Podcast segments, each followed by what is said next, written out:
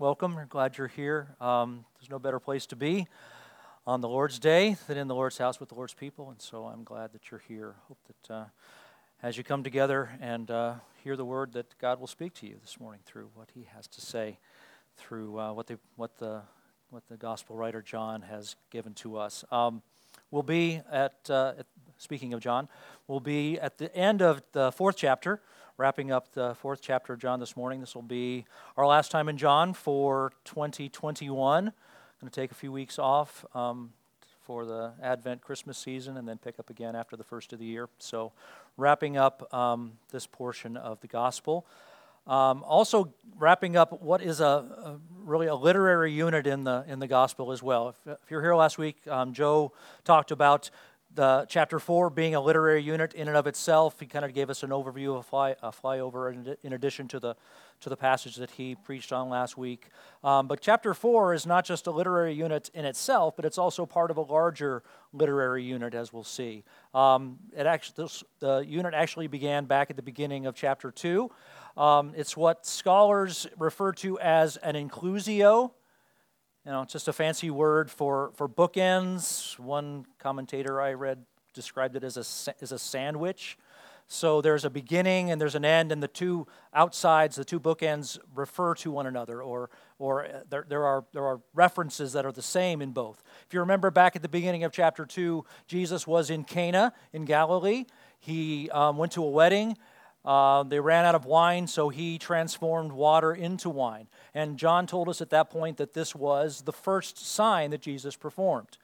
Well, we pick up now at the end of chapter 4, and Jesus is again in Cana in Galilee. We're also going to see his uh, demonstration of his power over natural things, not this time over, over water and wine, but over illness, over sickness.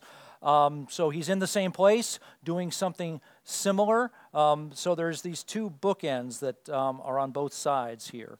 Um, another theme that we've seen throughout this entire um, inclusio, this entire um, literary unit, is this theme of, of unbelief.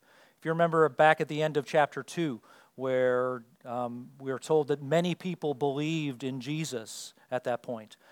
But we get this sort of subtle reference that says even though these people believed in Jesus, even though they had some sort of faith, some, some fledgling faith perhaps in Jesus, that Jesus did not on his own part entrust himself to them. It's as if they believed in him, but they believed in him, but he didn't believe in them. There was this confronting of unbelief in sort of a, a passive way as Jesus was, was considering and contemplating what unbelief he was seeing in the hearts of these people.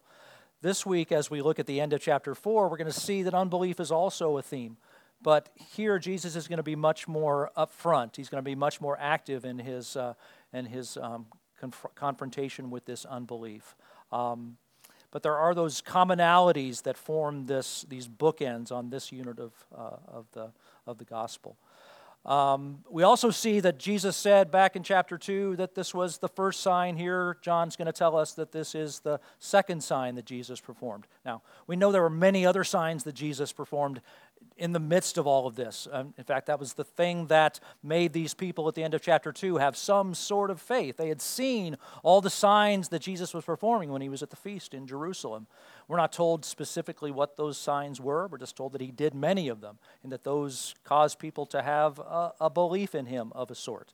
Well, this second sign that we see this morning is one that John identifies as one that has an impact it actually does lead to faith. Even as we saw back in chapter 2 at the beginning when the disciples believed in Jesus because, uh, in part, of what he was able to do uh, in the sign that he performed there. So that's where we are to give you a little bit of a context. That's where we'll be looking at this morning at the end of chapter 4 of John. So if you have a Bible, want to grab it open to, the, to John chapter 4, that's where we will be.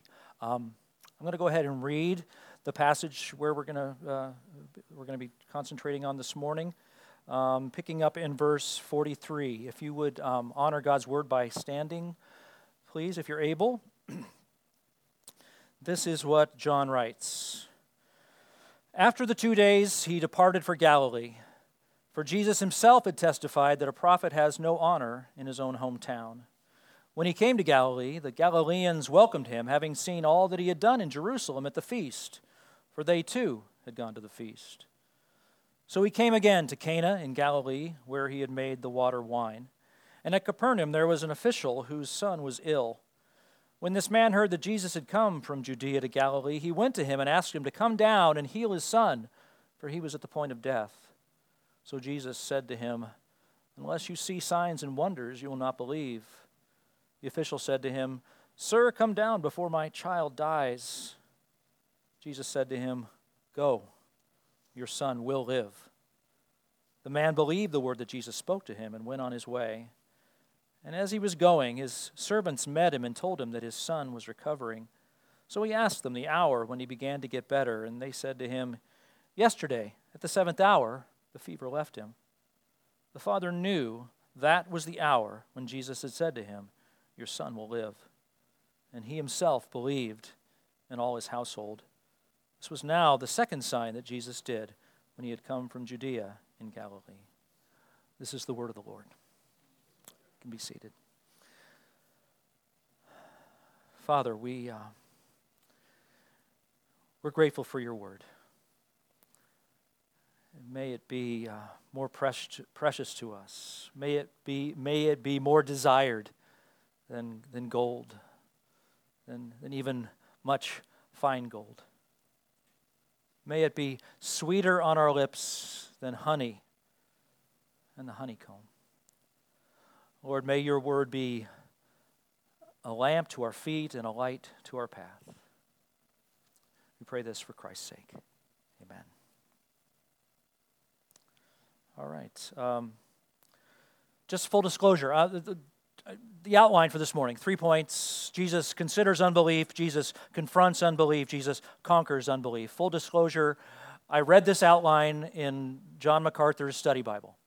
When I, very early on in my preparation for this message, I, I saw this outline. And once I saw it, I couldn't, I couldn't unsee it. I, I, I really tried hard. I endeavored to come up with an outline of my own, but this one just kept coming back to me. And I thought, I don't know that I can do any better. So, with, with, uh, with grateful uh, hearts for, uh, for John MacArthur's work, this is his outline. Um, the rest of it's mostly, mostly me. So, um, in fact, I think I changed the first word. I think he said Jesus contemplates unbelief, and I said Jesus considers unbelief. So, yeah, credit where credit is due. All right, let's begin. Uh, chapter 43 begin. I mean, verse 43 begins this way. After the two days, now we got to stop there and wait. What is he talking about? When, G, when John says after the two days, what two days is he talking about? Well, we just have to back up a few verses. Back in verse 40, we are told that when Jesus, as he made his way from Judea up, going back up to Galilee, he made his way through Samaria and he talked to a woman at a well. You, you, you heard this story, right? We've been going over this for the last couple of weeks. He met the woman at the well, he had that encounter her through that encounter faith was engendered in her. She went back into the town of sychar and witnessed to the people that were there. They came out to see jesus. They brought him back into town. Jesus ministered to them. Many of them came to faith. And at that time he decided he was going to hang around and he stayed there for two days. So this is that's the two days that are that uh, john is referring to here. It says after the two days he departed for galilee. He's finally completing the trip that he started back in verse 3 as he left Jerusalem and made his way back north towards his home area in Galilee. Then there's this parenthetical statement that, uh, that John makes. It says this, at least it's in parentheses in the ESV. It says, For Jesus had testified that a prophet has no honor in his hometown. Just sort of an interesting turn of phrase, isn't it? Um, it's actually, the, the, Jesus isn't actually quoted by John saying this in his gospel. But Jesus says this in all three of the other Gospels in Matthew 13 57, um, Mark 6 4, and Luke 4 24. He says these very words or similar words. And in all cases, he's referring to Nazareth. Jesus inaugurated his ministry in Nazareth, and he was rejected by his people in Nazareth as if, you know, we know this guy. Who does he think he is? And he speaks these words uh, to the people of Nazareth. That uh, he says, I, I know that a prophet does not have honor in his own hometown. So here, John is either quoting from one of those gospels, which I suppose is a possibility. It seems more likely to me, to me that he was actually there when Jesus said it. So rather than quoting one of the Gospels, he's actually giving us an eyewitness account of what Jesus said. But I think here, John is applying it a little bit differently. Again, in the other Gospels, it was spoken to the people of Nazareth in response to their rejection of Jesus. Here it begins with this little word for, which gives us a statement of purpose. Tells us why Jesus, or one of the reasons at least, that Jesus is going back to Galilee. And the reason he is going is because a prophet is without honor in his hometown, which to me is a little bit puzzling. Why would Jesus go back to his home country knowing that he was not going to be honored there, knowing that he was not going to be accepted there? In fact, he, he testified that he, as a prophet, had no honor in his home area. But John tells us he's going there because of that. I think the reason that he's going is because he is anticipating the unbelief that is there and he's going to consider it and he's going to confront it. And then at some level, in some, with, with, in, in some specific cases, he's going to conquer that unbelief in the hearts of some, not in the hearts of all. We've seen this kind of idea before, right? You remember back in chapter 1 when in the prologue when John tells us that Jesus came to his own, but his own did not receive him? I think that's what's going on here. Jesus is just echoing that, that idea that I know I'm going to my hometown. I'm going back to my home area up, there, up in Galilee, but I'm, I'm not going to be honored there. I'm not going to be accepted there.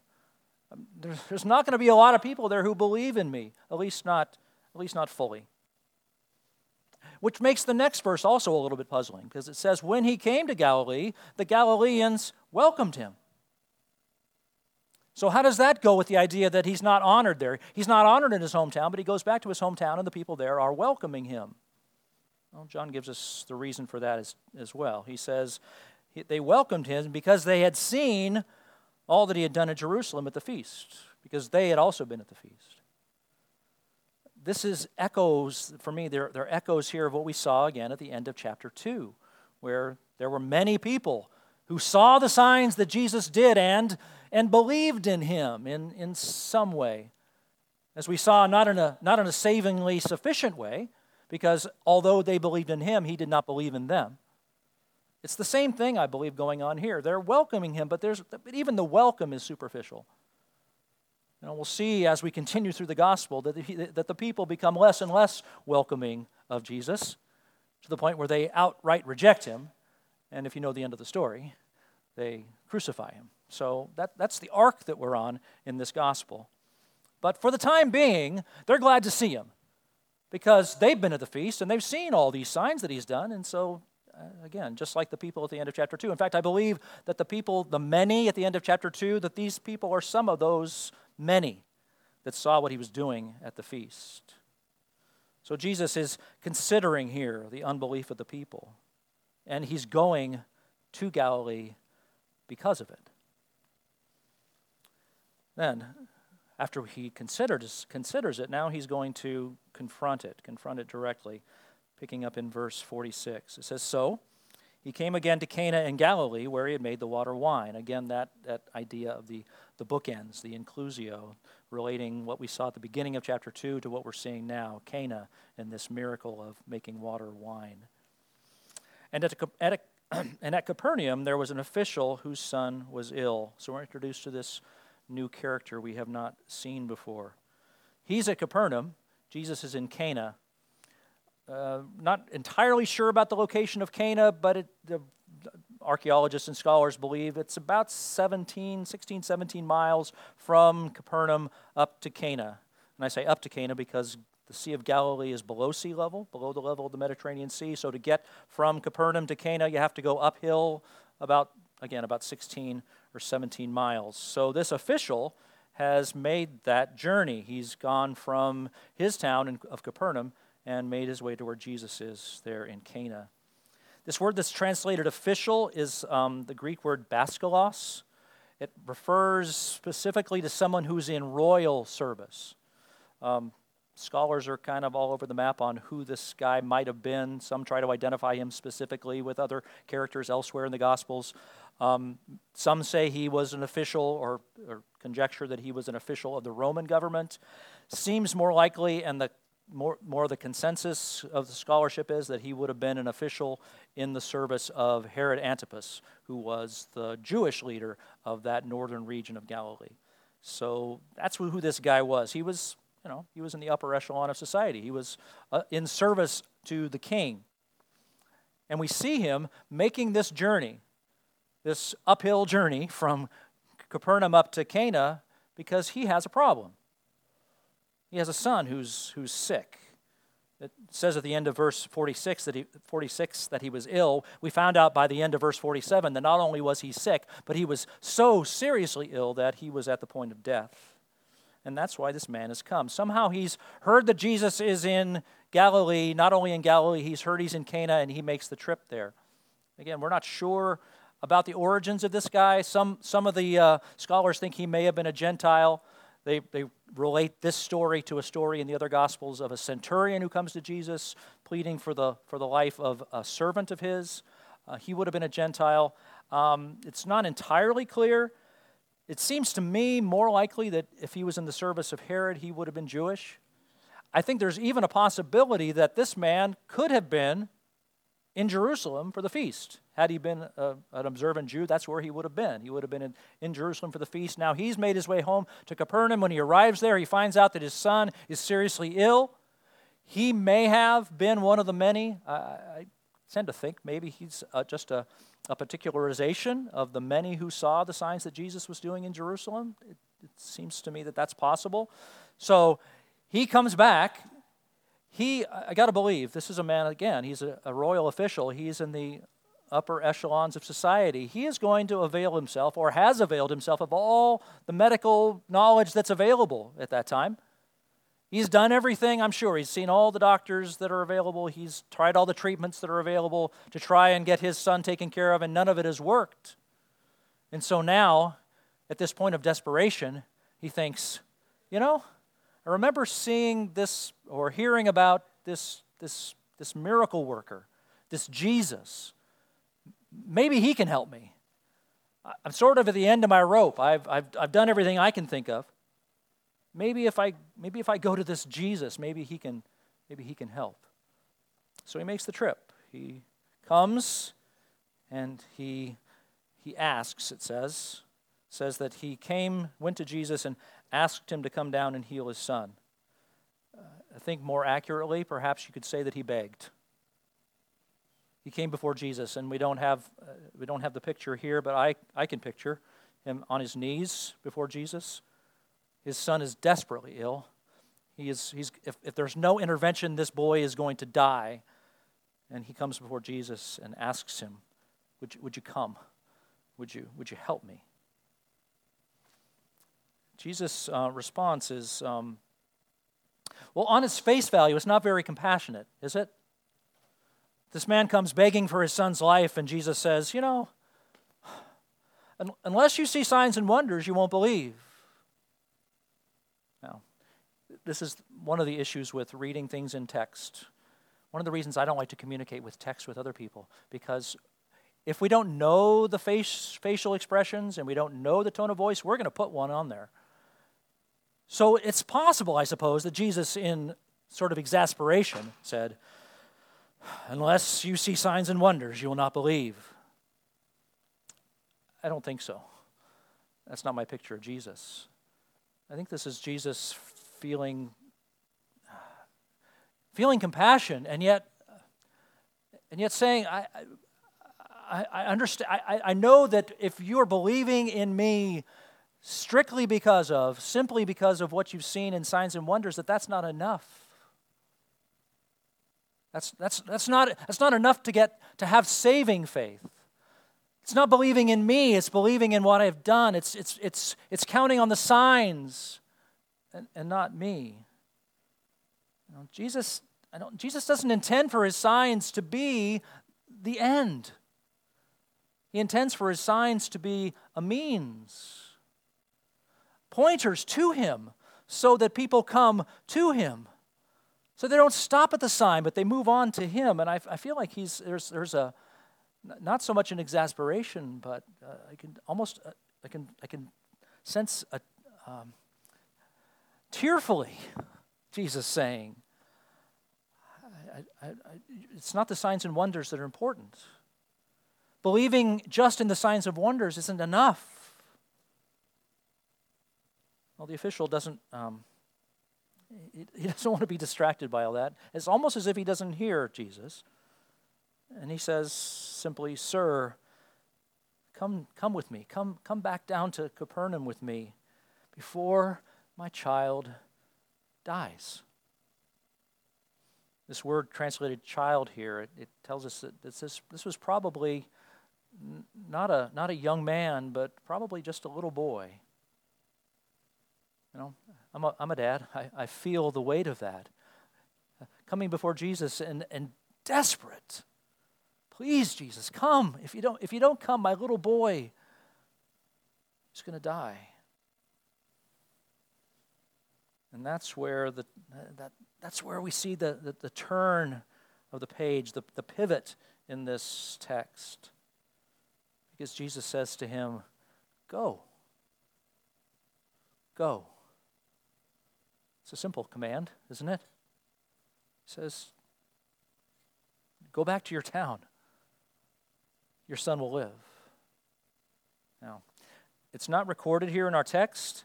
We're not given insight in the text of what goes through this man's mind at this point. But I have to believe that as he heard this command from Jesus, this man came to a point of crisis. He had to make a decision at that point. Was he going to take Jesus at his word?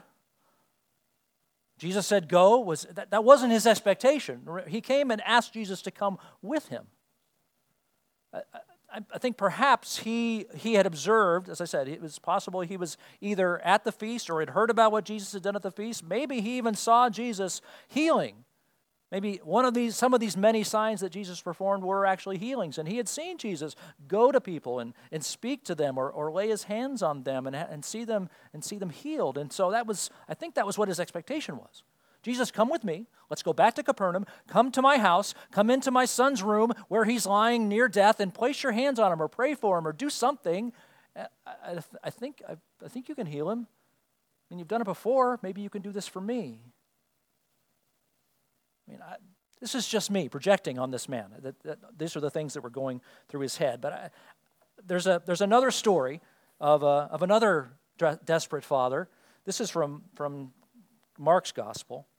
If you remember the story, Jesus and Peter and James and John have been up on the Mount of Transfiguration hanging out with Moses and Elijah.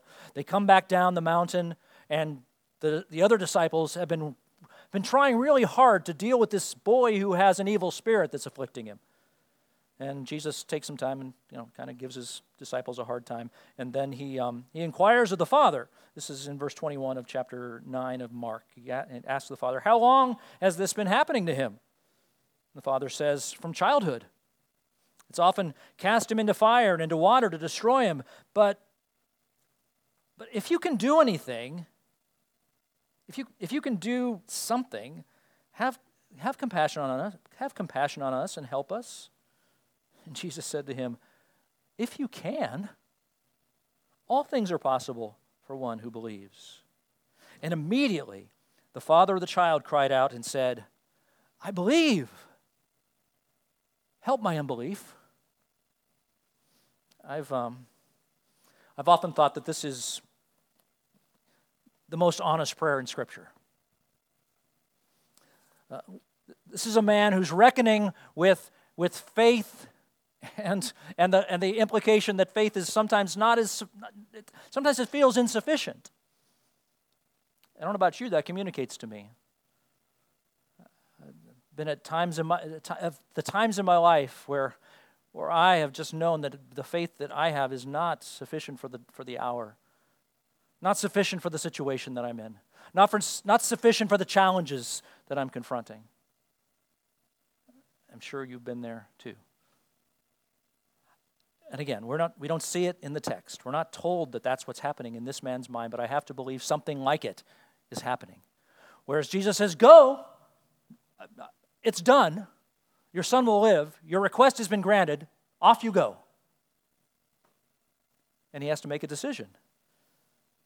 Now, the way John records it, it says it just simply says that the man believed the word that Jesus spoke to him, and he went on his way.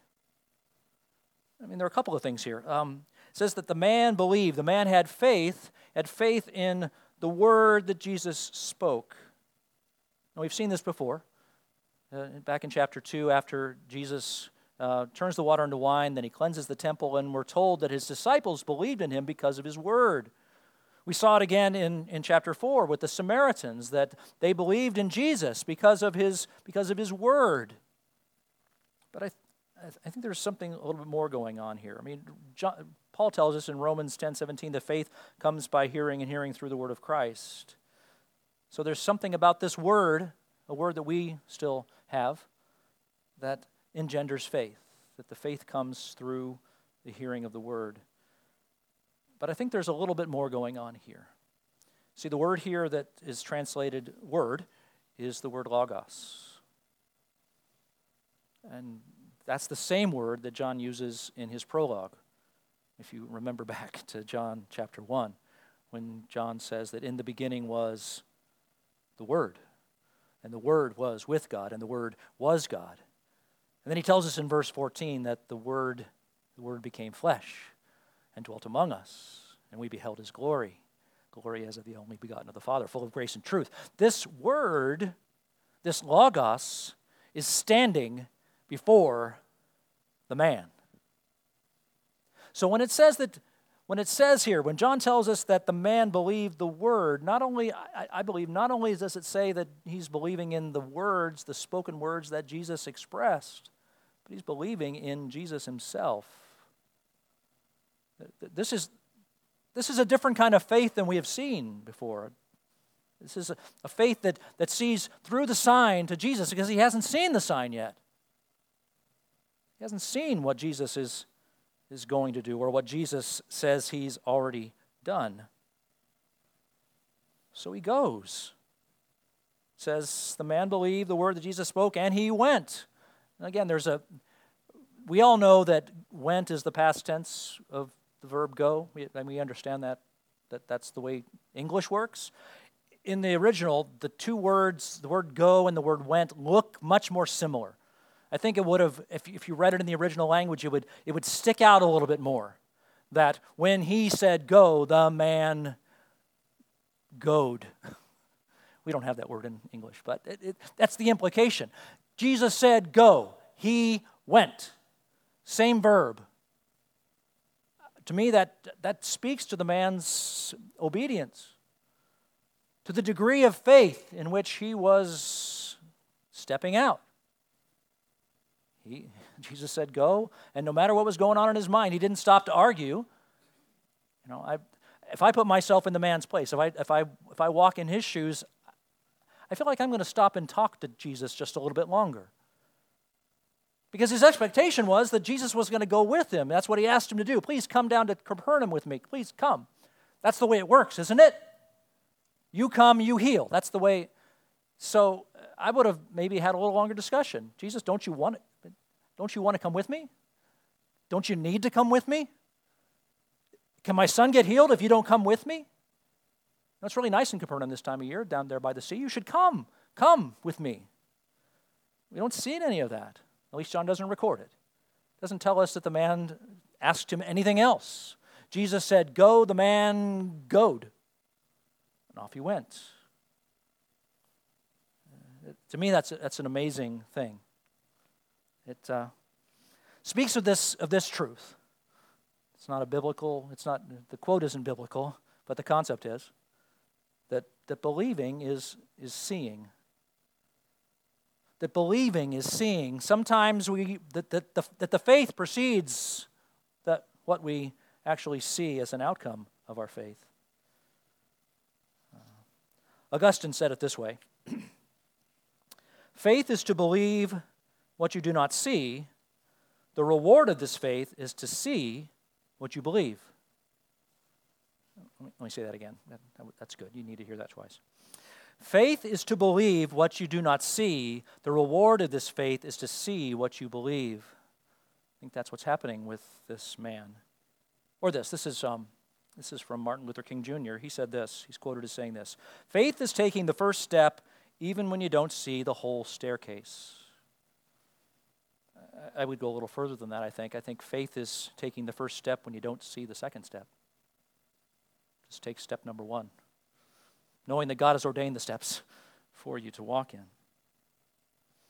So this man goes, and as he goes, we see this, uh, what to me is just it's, it's just a, an evidence of grace. Because it says in verse 51 As he was going down, his servants met him and told him that his son was recovering.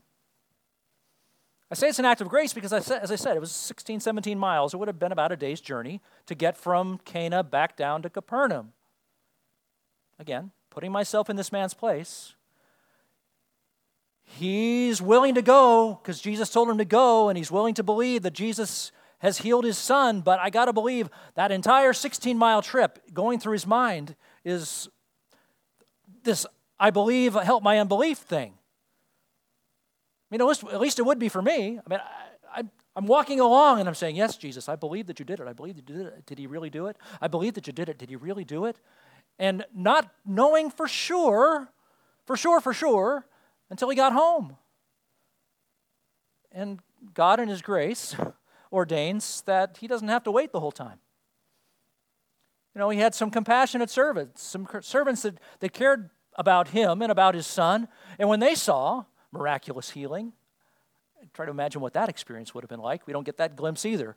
One moment they're ministering to this sick unto the point of death child, and the next moment, at the word of Jesus, he's instantaneously healed. He jumps out of his bed, he's running around having a great time. I don't, we, don't, we don't get to see that either, but I can picture it. And so they, with the great news that, that the son, the son is well, they, they they, you know, saddle up their horses or whatever, get on their donkeys, and they head off towards Cana because they want to tell him. They have good news to tell this man that they work for. So off they go, and somewhere in the middle, they meet. And so the man's anxiety, whatever, whatever remaining anxiety he had, whatever, uh, whatever lingering unbelief he was still dealing with, gets dealt with just a little bit sooner. To me, that's, that's a grace. That's a grace. And we see, we see he's still, he's still not quite, not quite 100% convinced. We see that in verse 52. It says, So he asked them the hour when it began to get better, just to be sure. Just to be sure. He wanted to, wanted to rule out the possibility that this might have been just a coincidence. That maybe whatever this son had wasn't fatal. Maybe he wasn't at the point of death and he had a serious fever, but about the time, you know, I'm making my way up to Cana, about the same time, the, he, he, the fever broke and he was feeling better. So he wants to nail this thing down. So he says, So when did this happen exactly? And they told him, Yesterday at the seventh hour, the fever left him. And that's when he knew. The father knew that was the hour when Jesus said, Your son will live. See, it takes it out of the realm of possible coincidence and turns it into a sure cause and effect. It was Jesus' words that caused the healing of his son. And then this begs a, this begged a question for me because it says here, um, end of verse 53, that when he knew that, he himself believed. He himself believed in that moment. But we were told back in verse 50 that he believed then. Right? It said he believed the word that Jesus said, and that's why he went. So, which is it? Did he believe when Jesus spoke and told him to go, or did he believe, or, did he believe when he got home and, and saw that his son was well? Or did he believe when, when his servants told him he was okay? And then uh, when did the, when did the believing happen? Well, I think it happened all through that entire continuum. That there was this initial spark of faith. Back in verse 50, Jesus says, Go. Something in the man, well, um, something external to the man, spoke to the man and said, You know what? I can, I can believe this. That something is the Holy Spirit. That someone, the Holy Spirit. And so he went, but lingering doubt, help my, I believe, help my unbelief. I'm, I'm making my way back. The servants say, hey, he's okay. When did it happen? It happened at this time. That must have been Jesus. That's when Jesus said it was going to happen. And he gets home, and his son is, is fine. His son is fine. And he himself believed. See, I think the point here is that, that although saving faith happens in a moment, although the new birth happens in a moment, coming to faith can be more, more incremental, if you will. The steps that lead us to faith can be more incremental, and somewhere in that continuum, and I can't, I can't point to where, where his fledgling faith, his, his, his, this, this brand new, just birth faith, where it takes root. But somewhere in, the, in, this continuum, it, it happened. One commentator I read put it this way He said, The royal official progressed through three stages of engagement with Jesus from hearing that Jesus had arrived in Galilee in verse 47 and presumably about his ability to perform miracles to being prepared to act on Jesus' word alone in verse 50, and finally to becoming one who with his whole household believed verse 53, presumably that Jesus was the Messiah. This illustrates the stages in coming to faith through which people may pass knowing about Jesus, trusting in his word, and experiencing his grace. I think we see this in, in, the, in this progression that this official goes through. You know, I believe that when we get to the end of the story, he does have true saving faith that, that this man, this Jesus, is, is the Messiah. It says that he believed and, and his, his whole household believed. Another, another, another evidence of grace. Not only did the man believe, but his wife believed, and his son believed, and any other children they had believed. I think even these, these servants who joyfully came halfway to Cana to tell him about this good news, I think all of them believed. They were part of the household. There was this, there was this wholesale coming to faith in this household because of this man's response to Jesus. So that's the good news, isn't it? that Jesus, as he, as he considers unbelief and goes back to his hometown because of it, because he has a, a divine appointment with this man, and he confronts the unbelief. I forgot to mention this, by the way. When he says, Unless you see signs and wonders and will not believe, he says it to him, but the yous in that verse are all plural. So he wasn't just speaking to the man, he was speaking to everyone. Uh, by, by extension, he was speaking to all the people in Galilee, I think. All of those people who wouldn't believe in him, or believed in him somewhat because of the signs he had performed. He was, that, that, that rebuke was addressed to all of them. And the reality is that um, if you look at the arc of the Gospel of John, that this man's response is the exception rather than the rule. That not many came to faith in Jesus. Not many came to true saving faith in Jesus. There were many who believed in the signs that he was doing and thought he was a great miracle worker or maybe a great teacher. You know, the kind of things that people say about him today. But, you know, not Messiah, not Savior, certainly not, certainly not Lord. And uh, as we, as we get towards the end of the book, um, from we get to chapter we'll get to chapter 12 someday um, but when we get to chapter 12 as jesus is, is getting towards the end of his of his public ministry and the cross is near uh, Uh, john makes this very sobering statement this is verse 37 of chapter 12 though he though jesus had done so many signs so many signs before them they still did not believe in him.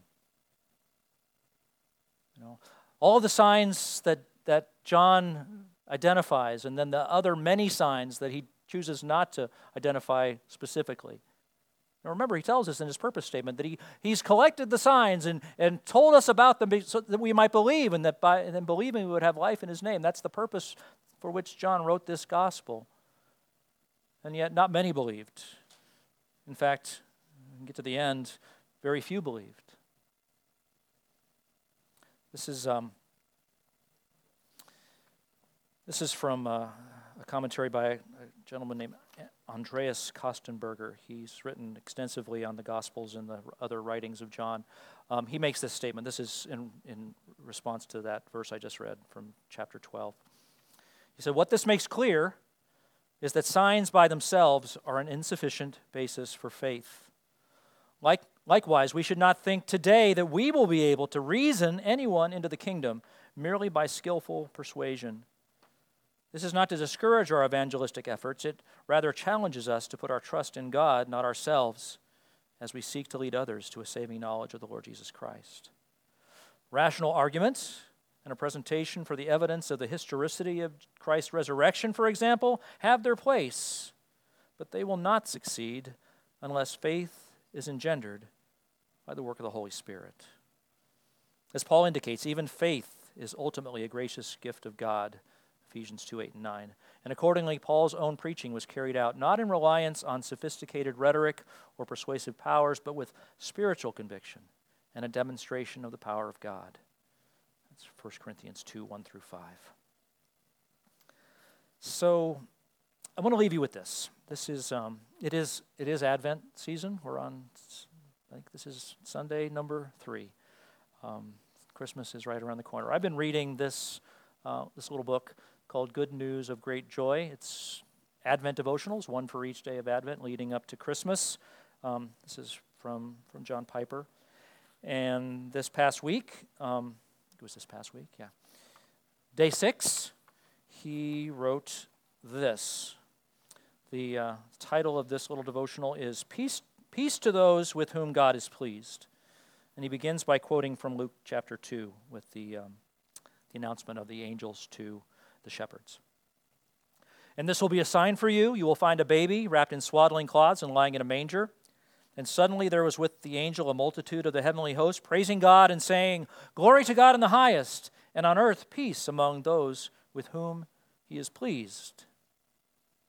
And Piper writes, Peace for whom? There's a somber note sounded, there's a somber note sounded in the angel's praise. Peace among those on whom his favor rests. Peace among those with whom he is pleased. But without faith, it is impossible to please God. Hebrews 11:6. So Christmas does not bring peace to all. This is the judgment, Jesus said. The light has come into the world, and people love the darkness rather than the light because their works were evil. John 3:19. Or as the aged Simeon said when he saw the child Jesus, behold this child is appointed for the fall and rising of many in Israel and for a sign that is opposed so that the thoughts of many hearts may be revealed. It's Luke 2:34 through 35. Oh, how many there are who look out on a bleak and chilly Christmas day and see no more than that a sign to be opposed. He came to his own, and his own people did not receive him. But to all who did receive him, who believed in his name, he gave the right to become the children of God. John 1 11 through 12. It, is, it was only to his disciples that Jesus said, Peace I leave with you, my peace I give to you. Not as the world gives, do I give to you. Let not your hearts be troubled, neither let them be afraid. John 14, 27. The people who enjoy the peace of God that surpasses all understanding are those who, in everything, by prayer and supplication, let their requests be made known to God. Philippians 4, 6, and 7. The key that unlocks the treasure chest of God's peace is faith faith in the promises of God. So Paul prays, May the God of hope fill you with all joy and peace in believing. Romans 15 13. And when we do trust the promises of God and have joy and peace and love, then God is glorified. Glory to God in the highest, and on earth peace among those with whom he is pleased. Everyone from every people, tongue, tribe, and nation who would believe. Let's pray. Father, my prayer for each one of us here is that we have come to a saving faith, that we do believe. But I know we would all acknowledge, but there are times when we struggle,